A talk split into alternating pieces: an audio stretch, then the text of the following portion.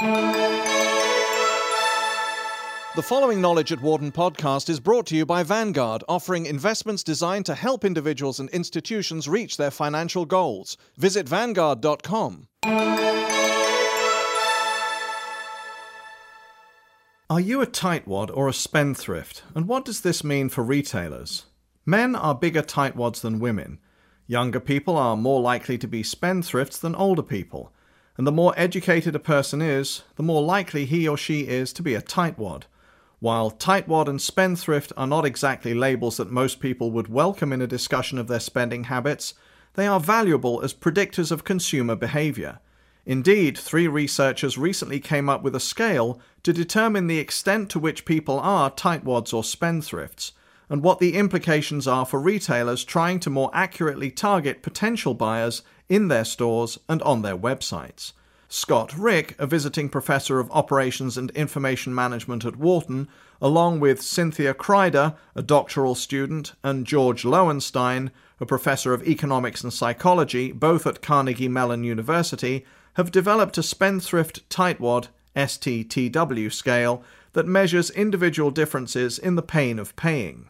The researchers do this indirectly. Rather than asking respondents to comment on the emotion they experience while shopping, which they may only have limited conscious awareness of, the respondents are asked to indicate the extent to which their typical spending habits diverge from their desired spending habits.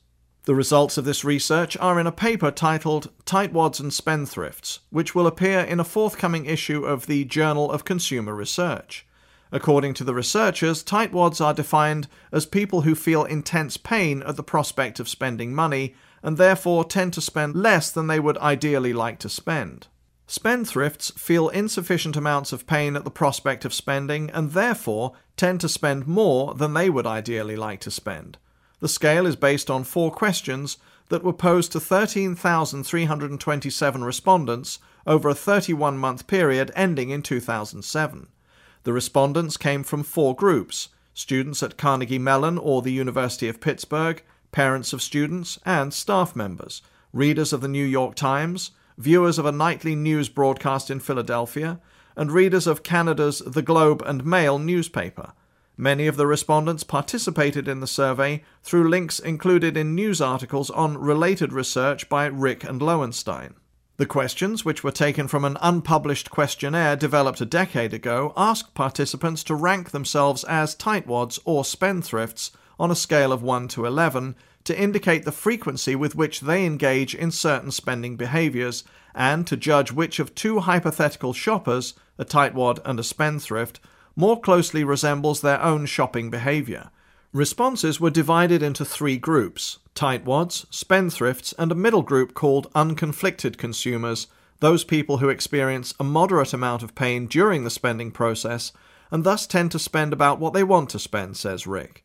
One of our major findings is that even though you hear a lot about overspending and undersaving, we found that tightwads overall outnumber spendthrifts by a ratio of 3 to 2, says Rick. It did vary by samples, however. New York Times readers were very tight, but spendthrifts outnumbered tightwads in the Philadelphia sample, which is possibly more representative of the country as a whole. The unconflicted group was the biggest of the three, 60% of the respondents, but was not the focus of this research. In addition to their observations about spending behavior related to gender, age, and education level, the researchers note that tightwads in college tend to select into more mathematical majors like computer science and engineering. Rick suggests that companies pay attention to the spendthrift versus tightwad distinction as a way to better understand who their customers are.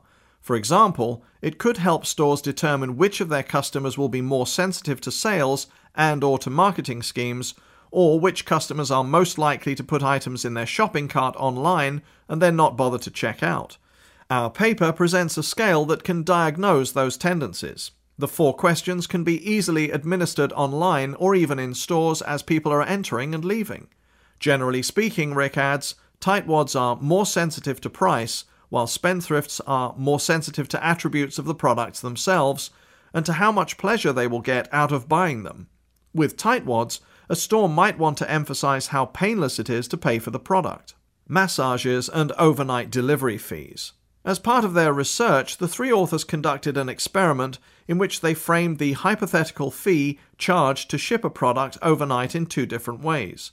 Over a five month period, 538 students were told that in exchange for completing a survey for Amazon.com, they could receive their choice of one of four DVD box sets.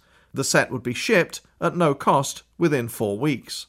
A subset of the students were asked whether they would be willing to pay a $5 fee to receive the box set by overnight delivery, while other students were asked if they would be willing to pay a small $5 fee for overnight delivery.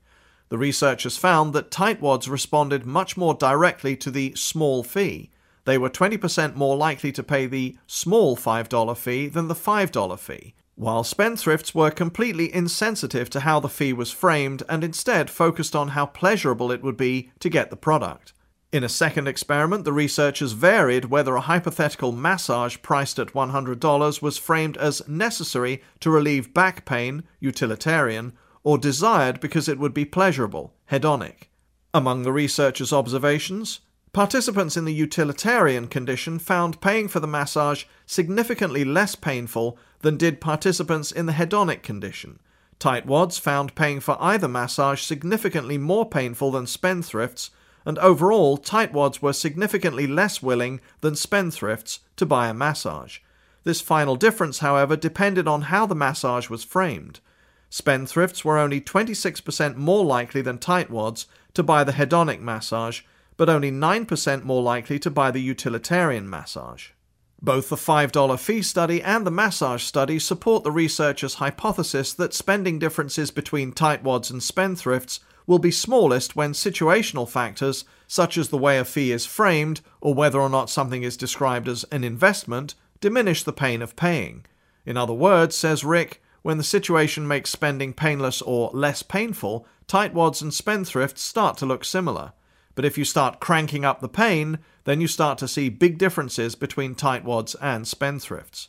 The implications for retailers, Rick says, is that despite talk of overspending and undersaving, there is a surprisingly large portion of people, tightwads, who have the opposite problem that is, not spending enough. They are generally spending less than they want to. This is obviously a big market that retailers should explore.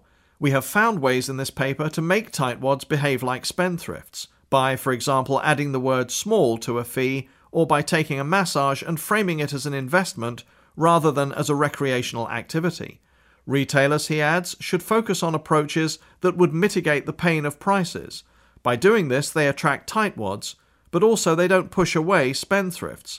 This is because spendthrifts don't care so much about the pricing, but focus instead on the pleasure. Retailers should also find a way to analyze consumers, whether it is by administering the survey or looking for something else in their behavior that is predictive of the type of purchaser they are, Rick says. We know that surveys aren't always possible to do. Certain click patterns may be particularly diagnostic of the pain of paying. Do tightwads abandon filled up shopping carts? Do they sort by price instead of attributes? When shopping for airline tickets, do consumers indicate whether price or more hedonic concerns, for example, number of stops, departure, arrival times, type of seat, are a priority? Such information could serve as a valuable proxy for one's STTW score. If companies can customize their advertising based on what they know about their consumers, it would help them spend their marketing dollars more wisely, Rick adds. Spendthrifts don't focus on the spending side of the equation, but instead on how wonderful they will feel when they buy this product. I have noticed this on television. Commercials that focus on the attributes of the product, or how you will feel while consuming it, but don't mention its price, likely appeal most to spendthrifts, whether that is the intent of the advertiser or not. Commercials that emphasize low prices and savings likely appeal most to tightwads. Such commercials are probably not all that appealing to spendthrifts. Rick also notes that additional research he has done looks at spending by category. Different categories are more and less painful. Clothes are very painful for a lot of people to spend money on, as are things that are consumable, such as taxicab rides and restaurant meals.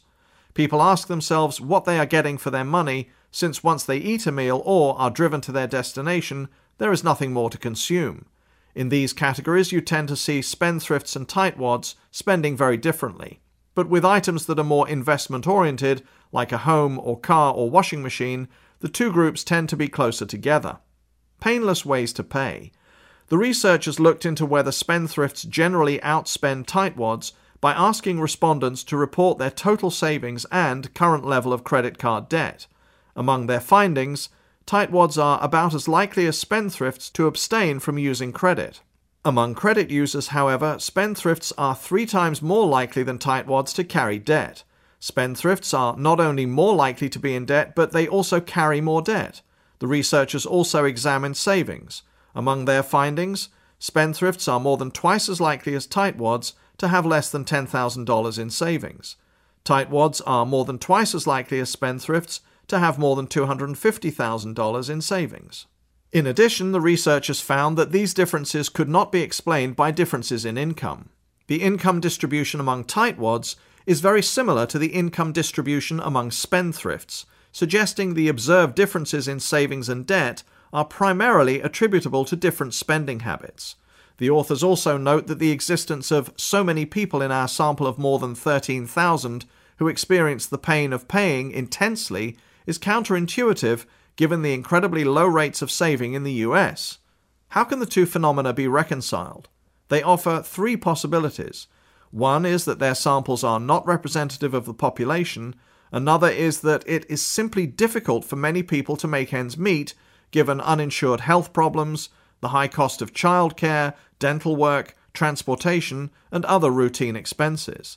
The third is that although many tightwads feel more pain than they would like, far fewer experience as much pain as they would need to experience to ensure sufficient savings. Finally, another explanation for the coexistence of widespread undersaving and tightwadism could be that many retail environments provide increasingly painless ways to pay. Paying with credit, for example, can now be done with a single mouse click or a single tap of a key fob. Payment modes that diminish the pain of paying likely produce effects similar to the small $5 fee, namely making tightwads behave as spendthrifts and encouraging undersaving. Frugal people versus tightwads. The existing research in this area includes a number of scales, although none that distinguish tightwads from spendthrifts, Rick says. The concept our scale is most closely related to is frugality, but it is also distinct from it. If you are a tightwad, you don't spend because you find the prospect of spending painful. But if you are frugal, you don't spend because you enjoy saving. Frugal people really love to save. The researchers also found that happiness is positively related to frugality, although this observation is not included in the paper. The more frugal you are, the happier you are. With the tightwad scale, tightwads and spendthrifts are equally happy, but the ones in the middle, who are neither tightwads nor spendthrifts, are the happiest. Why? Tightwads are frustrated because they aren't spending enough on things that would make them happy. Spendthrifts are spending too much, more than they want to, so that makes them unhappy. If you are in the middle, you don't have this strong inner conflict. For more information, please visit our website at knowledge.wharton.upenn.edu.